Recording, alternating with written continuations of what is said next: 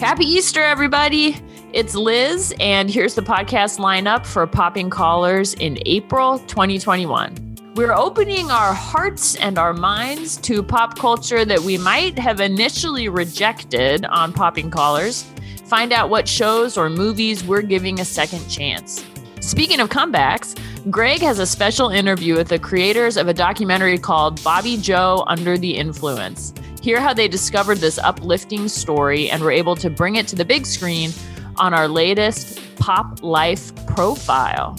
Our resurrection theme continues on this month's Going on 30, where we explore life, death, and what lies beyond with the movie Ghost. Don't miss part two of our April Fool's shenanigans. Finally, we wrap up the month with The Sacred Six, featuring Eric Matoye. We look back at the classic chapter of The Wire, Middle Ground. It's arguably the best episode ever of the best television show ever. Hmm. Thanks for listening and keep those collars popped.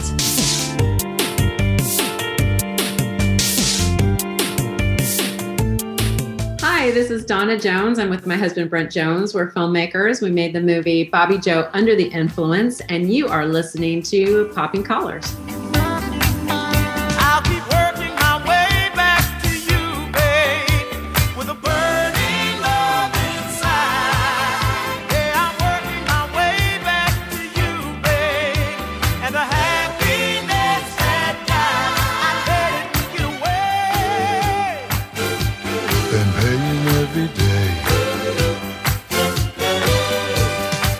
Welcome to Popping Collars, the podcast with a surveillance camera set up at the intersection of Religion Avenue and Pop Culture Boulevard.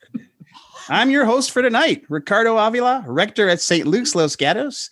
With me are my co-hosts, Betsy Carmody. Betsy, where are you? What's up? Uh, not much. I am here in beautiful Alexandria, Virginia, at the Episcopal High School, where our students are. I think they're spring breaking, but now we're virtual. But they're going to get ready to come back. They're going to come back for seven more weeks to close out the end of the this weird and wild school year together.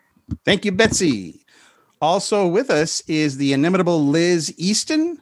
Liz, tell us where you are and what you're up to. Hey, Ricardo. I am coming to you from Omaha, Nebraska, where I serve as the canon to the ordinary of the Diocese of Nebraska. And I'm very excited that I announced here on Popping Collars, you were the first to hear that I gave up coffee for Lent. It's been a long journey. There have been ups and there have been downs. And I'm very happy to return to my old vice and celebrate the resurrection with coffee again. Gosh, thank you, Liz. Yeah, coffee is. I'm pretty. Turns out I'm pretty moody. Is all I'm gonna say. Um, that coffee masked a kind of adolescent moodiness that was revealed. They're like, put the mask back on, Liz. Yes, that's exactly. We've seen too much. That's right. That's right. Li- Liz didn't get an Easter basket full of eggs. Uh, she got uh, a box of Keurig K cups. Exactly. Thank you, Liz. Also with us is the great Greg Knight. Greg, Aw. what's up? Uh, not much, Ricardo. Greg Knight. I'm down here in Palm Beach, Florida, where I work at the Church of Bethesda by the Sea as the director of children and youth ministries. We well, we have just done Easter, which I think I talked about on our book club episode. So if I'm repeating, you guys are just going to have to deal. But we did 10 services, 10 Easter services Whoa. on Easter Day. Here was the amazing plan. We have three clergy that are on staff at Bethesda. So we set them up at three different locations around the church property and they ran services simultaneously. So there would be three services going on at the same time at different locations around the property three times and then one sunrise service. That's so smart. 10 total services. Wow. Thank you, Greg. Okay, well, today's topic is second chances, where we each discuss a pop culture artifact that we initially rejected, but then went on to give a second chance and soon embraced like a long lost love that almost got away. You know, it kind of reminds me of the Gospel of Luke. Because if I had one title to give to the Gospel of Luke, and I can speak as an expert here because I have served at three different parishes named St. Luke's, Long Beach, San Francisco, and Los Gatos in 10 years. If I had to give one title to the Gospel of Luke, I would call it the Gospel of Second Chances. Here's my little preaching moment. Examples abound in Luke of outcasts being restored, of losers being loved once more. So only in Luke you hear the story of the 10 leper outcasts who are healed, given a second chance to rejoin their community, and that Samaritan who runs back to say thanks to Jesus. Only Luke tells the story of the prodigal son who comes back. We hear the criminal dying on the cross saying, Jesus, remember me when you come into your kingdom.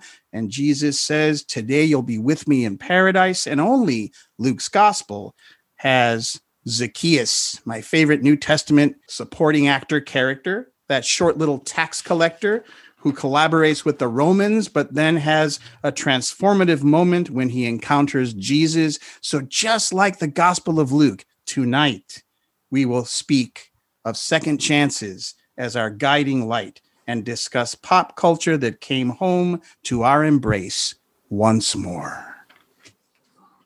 That's good. Wasn't Zacchaeus your wedding gospel? Yes, it was. Partly because he was short. And we were married on St. Luke's Day, October 18th. So full circle. Wow. So the gospel of, I mean, the podcast of second chances. So we're going to talk about those things that we realized weren't so bad after all. Now, how we're going to do this is it's not the wheel anymore, I think. Are we back to the it is well with my soul bag? We are. Nice. We are indeed. Nice. We are going old school. So Greg is going to pick a token from the bag with one of our initials on it. And Because I'm not going to give the wheel a second chance. I'm just kidding. yeah, Betsy, Betsy cursed the wheel into oblivion.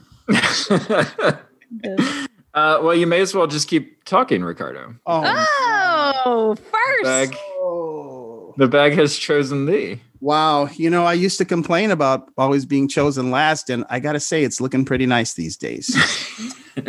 okay. So, um, there is one glaring TV show that I used to watch religiously. And in fact, I was proposed to during a commercial break. Uh, but lo and behold, I only watched about three episodes of the final season and um, haven't seen the rest since. And that show is Lost.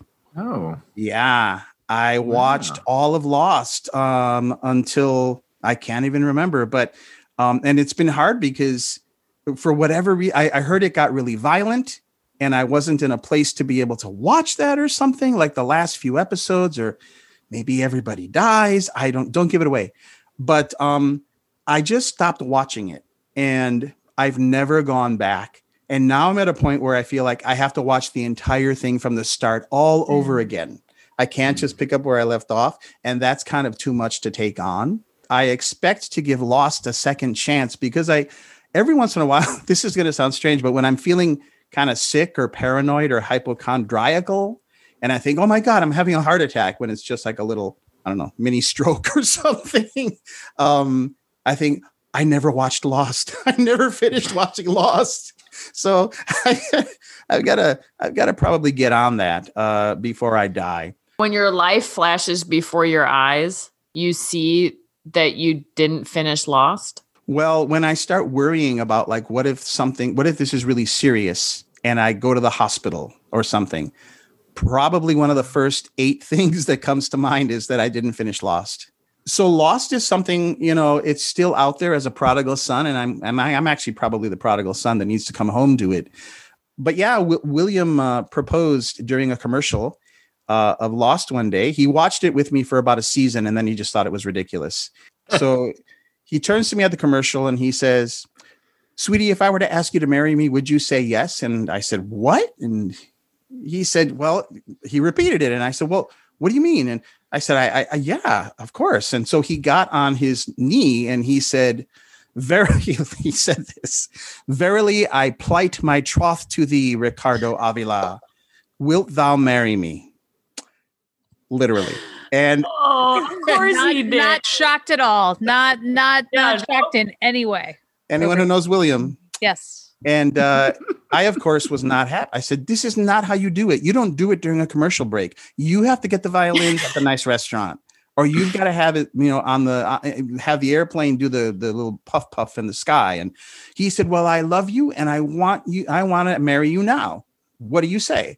And I said, "Oh, yeah, fine, yes, okay." And then we sat back down, and commercial was over. So, And Did you nothing keep watching the inspired him show? more- Nothing inspired him more than the mystery behind the Dharma Initiative.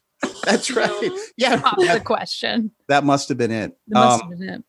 Well, yeah, we did. We finished watching the episode. I was a little miffed. Lost is my second chance yet to be. What is it like, checkers? No, really, it's a better game than checkers. You play checkers with your pop? No. I live in Australia with my mom. You have no accent. Yeah, I know. We move a lot. She got sick. She died a couple of weeks ago. You're having a bad month. I guess. Backgammon's the oldest game in the world. Archaeologists found sets when they excavated the ruins of ancient Mesopotamia. 5,000 years old. That's older than Jesus Christ. Did they have dice and stuff? But theirs weren't made of plastic. Their dice were made of bones. Cool. Two players, two sides. One is light, one is dark. Do you think if you rewatched it, especially when you got to the episode where William proposed to you, that like the memories of the past would start flooding back? So here's the thing I've also not finished watching Mad Men, and all I have to do is watch the second half of season seven. And I don't know what happened. I just sort of, you know, so I've got to watch That's that. worth it. That's worth it. Yeah, what is this? What is, you do you like to not close stuff out? That's what I'm kind of hearing here is that you leave it hanging out there so then there's no finality, there's no mourning the show ending, there's no, you know, any of that. I wonder It what lives other parts of your life you Yeah. yeah, it's open forever. You know? Relationships. I wonder it makes me feel like maybe you're like an Enneagram 7 or something. I don't know. Hmm. I'm curious about that. Do you for finish books? Or Yeah. do you have situations where you don't finish books? Oh. I almost always finish books. I do. In hmm. fact, I just finished War and Peace. Oh, Very much. friends. 1215 pages. Who needs Lost? Who needs Lost? There are no there are no polar bears in that, but I I, I think that's a great accomplishment. It is quite a feat, and that I have finished. And I would say that part of it, you're right, is a little bit of like I don't know, I don't know what it is. I, th- there's probably something psychological going on there, but I do want to get back to them. I really do. That's it. That's my choice. Awesome. What uh, what else does the "It Is Well with My Soul" bag have to say for who's next? It has fallen to me. Greg. Ah, Well, it's funny, Ricardo, that I'm following you because I, I kind of I'm I'm doing the Betsy special. I've got I've got two things, which I guess isn't the Betsy special. I don't do It's just that. that it's just that Ricardo, Ricardo comes in. I have four things. it's just that I know that Betsy's going to say something when I say that I have two things. I know. But one's like a small thing. My small thing is Charles Dickens related, though. I know. Yeah. Confess. So, so when I was in ninth grade English, uh, we were assigned to read Great Expectations, and I read the first chapter and didn't read any more of the novel, and I flunked the test, and Cliff notes? No. I got kicked out of honors English the next year, Oh, great. and um, you know, life goes on. However, I rediscovered that I still had this book, like sometime in like college. Like I found, you know, Great Expectations hiding in the back of the closet, and I was like, well, let's read this book that got me kicked out of, you know, honors English in high school. See what happens. And I ended up reading it and I fell in love with it. I think what really connected with me when I was younger and read it, and why I wish I had read it when I was in ninth grade, is that I think what Dickens hits on in that novel is something that I've started to realize, which is that I don't necessarily notice a difference in the person who I am versus the person who I was at 18, except to say that the person that I am now doesn't feel things quite as intensely as the 18 year old version of me. So, like every feeling that I had when I was younger, it was like heightened, right? So, if it was like if I was in love, I was obsessively in love. If I had a crush, I was obsessively crushing. And Pip kind of does that. Have you Great have you considered have you considered giving up coffee? no, never. Okay. Because I'm just if you want to revisit that time in your life, giving up coffee you might do it. Just from, just just from personal Lenten experience. And if you're not going to read a book, you're not going to read a book and you're going to fail that test and you're going to get kicked out of that class. I love the peek into our psyches on this, the defiance disorder happening over there. Okay. right that's right so anyway uh, i only bring that up to say that this is a this is a novel that i abandoned early on in life uh, probably should have read that i eventually did read and appreciated You know, if you had read it, you might not even know us. You might like own a podcast empire or something because you would have learned some lessons from it. Who knows? i'm sure i would have self-sabotaged some other way but no my real thing is actually uh, something that i have rediscovered recently within the past year during the pandemic which is that i have come back to Marc Maron's podcast wtf now Marc Maron's podcast is not for everybody however three significant things happened in his life over the past year one was the pandemic which prevented him from being able to do stand up and to have people come to his garage to do his podcasts and all of that stuff. The second thing was the cancellation of Glow. Um, and I think the cancellation came out of left field for the cast. Certainly, he seems to indicate that it came out of left field for them. And then the third thing is that his fiance, Lynn Shelton, died. Uh, Lynn Shelton, who made the really great movie, if you ever get a chance to check it out, called Sword of Trust. That was, I think that was the last thing that she made. She's a great Seattle director. Did not know that. Big feature in Seattle scene. My friend Tomo was in her movie Touchy Feely, which is also a great movie with Elliot Page. It's a very sweet movie. So the Maron podcast for the past year is the same as usual. Like, you know, celebrities come on and talk about whatever. And he does kind of quasi therapy in his interviews and stuff. But it's also been tinged with grief. And he's totally open about it and vulnerable about it. And he admits to it. otherwise, but I was. I was able to exist in a state of self acceptance because of her love for me. And I made her laugh all the time. And she made me laugh, and we were happy. We laughed a lot. We played crazy eights. We cooked food together. We traveled. We wrote. I'll, t- I'll talk more about things we did together, but I just wanted you guys to know because the last time I talked to you, I thought she had like strep throat. She thought she had strep throat. And we went immediately. She went immediately and got a COVID 19 test and it was negative And she met with her doctor online and, you know, we treated it as strep throat you know, and, and uh, on Thursday, I said, we got, you know, we've got to go in. We've got, I don't know why this fever isn't going down. And she made an appointment to go in the next day. So we were going to go to the doctor for blood tests on Friday. And then in the middle of the night, I heard her collapse in the hallway on her way to the bathroom. And I got up and she was on the floor and she couldn't move. She was conscious, but delirious a bit. I called 911. They came and they got her. And that was the last time I saw her alive was on the floor being taken away. Then over the course of the day, there was never any good news. She so there, you know when he does his monologues to start the show he'll talk about where he is in life And how didn't go into like he had to get to a zoom meeting that week because he wasn't in a good place um, because everything's crashing down on him like a wave and he needed to talk to his you know his sponsor and he needed to he needed to get right again. Uh, he'll talk to his guests about his brokenness and where they're broken in life it's become therapeutic in a way that I've sort of found helpful, which is to say that he's also this very sort of raw person, just kind of talking about feelings and emotions uh, right now. And for me, anyway, that's been a really good thing to, to sort of rediscover. Um, because I listened to a show back in the day, you know, when he and like Ricky Gervais were like the only people podcasting.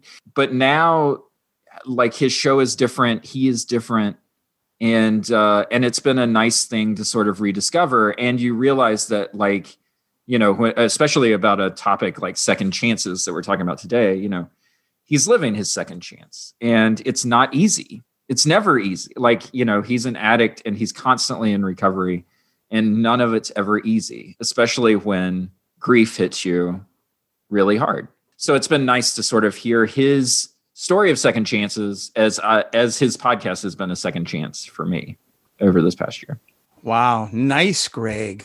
and it's it is interesting what going through trauma does to people and how like i have a i have a friend here and she's she's so fascinating and she talks about being just this different person on the other side like we did an enneagram workshop here and she's like i think i was another number before this happened to me and now i'm living in this different way than I was before. And it's not that either one is better or worse than the other. I am just different and hmm. transformed by this moment. That's that's fascinating. I would be I might give him another try. Hey, Second, Nice. second chance. second chance. Thank you, Greg. Dickens and Maron. You're welcome. And now the magic bag calls on Liz. Liz. The magic Liz, who the, the the listeners should know, Liz is sat now, I think, in four or five different places in her home. None of the chairs look more comfortable than the last. I mean, maybe they are. I, I want to get you a big comfy chair, Liz, or something. Yeah. I have a this chair's kind of comfy. Wait, you can't see it. I'm having some technical difficulties. This is a real pandemic problem that my um I can no longer zoom from home. Like my Wi-Fi does not support Zoom. So it's it's very frustrating. Um I just need to update all my routers and stuff. But anyway, so I'm using my phone as a hotspot right now, which means a lot of things had to be plugged in to accomplish this episode of Popping Collars. It's my turn. It is. Um, okay. So my second chance is um probably a lot of you didn't have to give this a second chance. You just ate it up on the first chance. But mine is the now 30 year old Academy Award sweeping classic thriller Silence of the Lambs. Mhm. Whoa. Oh. I know. And so here's my story with Silence of the Lambs. I think that I first encountered it probably in like junior high, where like the cool girls were like, Have you seen this movie? It's the scariest movie in the world. It's so scary. And it um they hyped it up to me that I really believed that I did not have the capacity to watch Silence of the Lambs, that it was so scary, like life changingly scary that I just couldn't watch it. And I've tried over the years, like if it was on TV, I was like, okay, I'll give it a chance. But whatever I had in my mind, my preconceptions would just freak me out too much. And finally, in the year of our Lord 2020, when we were all a little spooked, I thought, now's the time. I'm just going to watch Silence of the Lambs. That is an excellent movie. Like I had no excellent movie. idea. I think I was picturing that it would be something a little cheaper. Like I thought that it would be more um, horror, and I know that some horror enthusiasts will claim it as part of their genre, and there are definitely horror elements, but it's not gory at all, which is part of why it's so scary. There's like one gory scene, but for the most part, it's super. Um, the gore is in your imagination. You know, it's very psychological and alluded to. There's so much that I appreciated about it. But the main thing that I took away from it is just um, the character of Clarice Starling, who, especially as she is portrayed, I've now read the whole Hannibal Lecter trilogy, which was a pandemic rabbit hole that I wish I had not gone down. but um, I think that the film is is better than the book and certainly better than the other books in the trilogy. But anyway, she's portrayed so beautifully by Jodie Foster. And there's this aspect of the film, which I think is really striking in that it was written and directed by men. There's always this sense of her being watched, whether she's being watched by the other FBI agents and trainers at Quantico. She's watched, of course, by Hannibal Lecter. She's being watched, whether it's sort of the objectifying, sexualized male gaze or a more like evaluative, sexist male gaze. And she's this terrific character who is also not a maverick. She is a woman who is great at her job because she learned how to do her job. She doesn't possess a superpower or a special skill. She's doing what she learned how to do and was trained how to do with real um, determination and kind of grit. Well, and I love your point about that she isn't somebody who's like, she's just, you know, has some sort of superpower. She's a computer genius or she's a whatever. It's like she's just really, really good at her job. And that often when we Mhm. see women who are in those lead roles, it's because there's something special and unique about them that has gotten them to that place as opposed to they're just really good at their job and they do their job as opposed Right. to being some sort of Right. savant about something. there's a great scene where she talks to her boss i forget his name that he sort of um dismisses her in a group of men and later on and he's her supervisor she calls him out privately and says like look all the other cops look to you to see how you Right. treat me And you need to treat me with more respect. And it's just like every woman has had if not that conversation the desire to have that conversation. I thought it was really powerful especially at that time. I love this idea of like the trauma that something can have on you as like a kid that it like prevents you from even opening the door to something going forward. I, I love that idea that you brought up that that idea that like something can like the image that you make in your head of something, especially when you're young, can affect like how you see that thing moving forward in life. since we're doing deep dives into our psyches today, one of the things that I don't think I appreciated until I was older was that as a kid, and this is a kid through adolescence, like through into my young adulthood, I had a good sense of what I wasn't ready for yet. And and that movie fits into that. That like all of my little friends at a sleepover were like, "Oh, we've got to watch this." And I'd be like, "You know, I'm to I'm to like peace out here. I'm not ready for that." and I'm and I'm grateful for it, especially because then I got to have the experience later of actually appreciating it and not just being terrified. I've always wondered about Silence of the Lambs. Like, didn't she? She had some trauma, or she saw like sheep being slaughtered or something. I never quite understood what that was about, and it made her who she is. Did you understand that, or Yeah, she Well, couldn't she- save the lambs. Yeah. She had a traumatic childhood, and one of the interesting things I think about the film about that this back and forth that she has with Lecter because it's when he sort of comes to really respect and love her is he keeps trying to make that trauma sexual. Did this happen? Did your uncle do this? Did your father do this? And she's just like no. But, you know, she she was um a foster child. She I mean she had a traumatic childhood and at one point she um was present when these lambs were being slaughtered on a farm and she couldn't save the lambs. I crept up into the barn. I was, I was so scared to look inside, but I had to. What did you see, Clarice? What did you see? Lambs. They were screaming. They were slaughtering the spring lambs, And They were screaming. and you ran away? No. First, I tried to free them. I, I opened the gate to their pen, but they wouldn't run. They just stood there, confused. They wouldn't run. But you could, and you did, didn't you? Yes.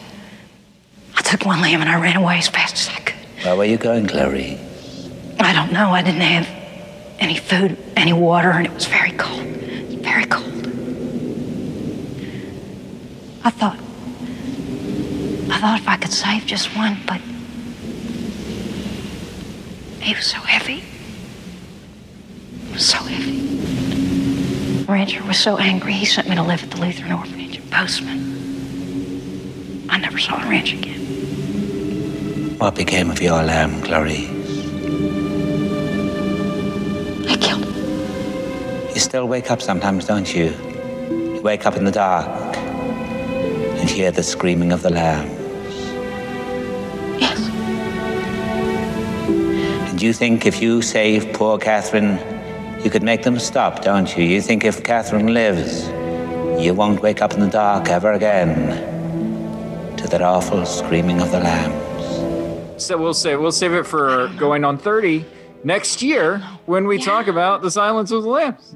That's right. Right. Nice. Coming up. Coming up. Okay, well, thank you, Liz. That was great. Thank you, thank you. And we've got one more chip, one, more token with a more. On it. Uh, so so mine is something from a long time ago and and I I also did kind of a dive around what is what how do I watch and consume things. I'm a person who gets pot committed so I don't back off even when things become bad. Uh, like I'll admit it, I still watch Grey's Anatomy, you know, and I'm not going to stop. I'm going to watch that damn show until it ends and I'm not going to leave when Sandra leaves. I'm not going to, you know, whatever, whatever. You know, it's hard for me to let go. People have called me, I'm a bit of a loyalist. So I think that's definitely a part of it. In high school, or in actually, I'll say middle school, whereas we called it junior high. Uh, in junior high, what was really popular, particularly among the boys, if I think about what boys would be wearing, right?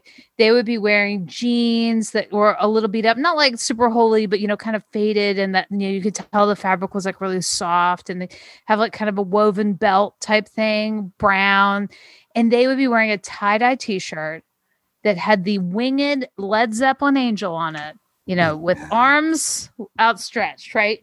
And that was like the uniform of middle school for a large portion of boys that I went to school with, including the boy who was my first boyfriend at school. Dear Sweet Bill, he made me this mixtape that was all late 60s, 70s rock. Ooh. Hey, hey, mama said the way you move gonna make you sweat, gonna make you groove.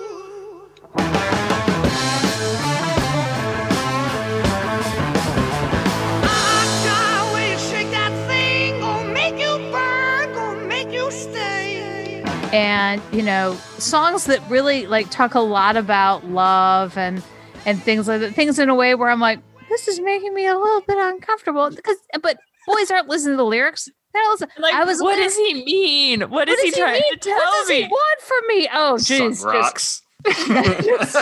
get just read totally into right so in our heads right as as like ninth graders so so he makes me this tape and i'm over here like i like the cure i like rem like Oh. what is this stuff Ooh. you know i didn't have parents who were hippies or anything like that like that sort of that i was not as into like aside from U2 like rock music was not really my thing i was your alternative like that sort of person. So i really was like thanks for this mixtape because you know everyone knows if you lived in that time receiving a mixtape was really great. But that i was really like thanks but no thanks. And so then it actually wasn't that long later in high school when you know i'm with hanging with my church camp friends and people have guitars and people are singing and playing and doing stuff i suddenly found jimmy page found the rolling mm-hmm. stones and i found led zeppelin and that classic rock again in a way that that has desire involved in it that has all these different things. And it, it just hits these notes of being a little bit and what i loved about it was that it wasn't so polished right? It just felt more alive. And i i just i loved it. I don't need to go down a dark magic wormhole to really get what led zeppelin was up to but i enjoy that all that stuff is in there and it feels kind of witchy and interesting and dangerous and i really i found it and i loved it and i had you know written it off a few years before and then got back into it and it's made me i think a more diverse listener across the course of my life in music but that's my second chance It sounds like you need to really apologize to Bill. Look It him sounds up. like I do. I mean, I don't Give think I Bill ever a second told him- chance. you need to give Bill a second. Do I? I do. Yeah. Betsy, I have a lot of things. I've got like Yeah. seven Oh, things. Wow. no. Oh, no. Oh, oh my gosh. Betsy, first of all, you need to give Bill a second chance because that would make a great Hallmark special. She had a Christian podcast, and the episode was on Second Chance, and she remembered Bill and the mixtape. And he was listening. He was driving in his car, yes. and all of it, and he was listening, and he was like, "Oh my god!" Oh, you've got the mixtape in a shoebox. You've got the mixtape in a shoebox. Yes. He's like covered in dust, and you're like Hallmark movie in my life. well, we've done this to Greg. We all will get our own Hallmark movie, and then you point. put the mixtape in, and it's like that might have been the first song. That might have been the Oh, Bill is great. Mixtapes are awesome. That's the other thing. They are Mixtapes. I wish. I wish we could go back in time and do not even mix CDs, but mixtapes. I spent hours making mixtapes and mix CDs for friends over the years. It was. It was so blissful. I would recommend, as we're getting back into the weather being nicer, one of my colleagues here at school who has been a guest on this podcast, Steve Castle, who did our Friday Night Lights podcast, he will do mixtape Mondays sometimes where we will, in the summertime, sit outside and people bring mixtapes and mix CDs from their past to share with the room. It's really, it's really fun because it's a it's a story and a memory and an experience that you just kind of step back into. Wow. Yeah. That's awesome. Yeah. It's cool. We need to give mixtapes a second chance. Is what We we are do. saying. That's where we have arrived at on this show. That's true. That's right. Um, okay, well, gosh, those were awesome second chances, and I got to say, we we really ran the uh, genre gamut from uh, TV shows to podcasts to mixtapes to movies. So, what in your life needs a second chance? Ponder that, if you will. You never know; it might reveal something about your own psyche, like we have today. Where can people find our podcast on the intertubes? Well, that's it for popping collars, and you can find us on the internet wherever you found us to listen to today's podcast, including poppingcollarspodcast.com. You know what? Just type in popping collars, and we're so popular that, um, at least on my computer, we come up first. You can find us on episcopalcafe.com. that wonderful website that everybody loves. You can find us there. We love them. We know you will too. Just a reminder we are the longest running Episcopal podcast in history. Yeah, so we are. you, every time you listen to us, you are you are taking a piece of history into your heart and mind. And if you used to listen to us back in the day when our audio was terrible and Greg didn't know what he was doing when he was editing the episodes, give us a second chance. Jump back in. Yes. That's right. Remember Zacchaeus and the prodigal son, they got second chances. right. Maybe we deserve one too. So that's it for popping collars, if I didn't say that before. So we'll see you next time and keep those collars popped. Pop, pop.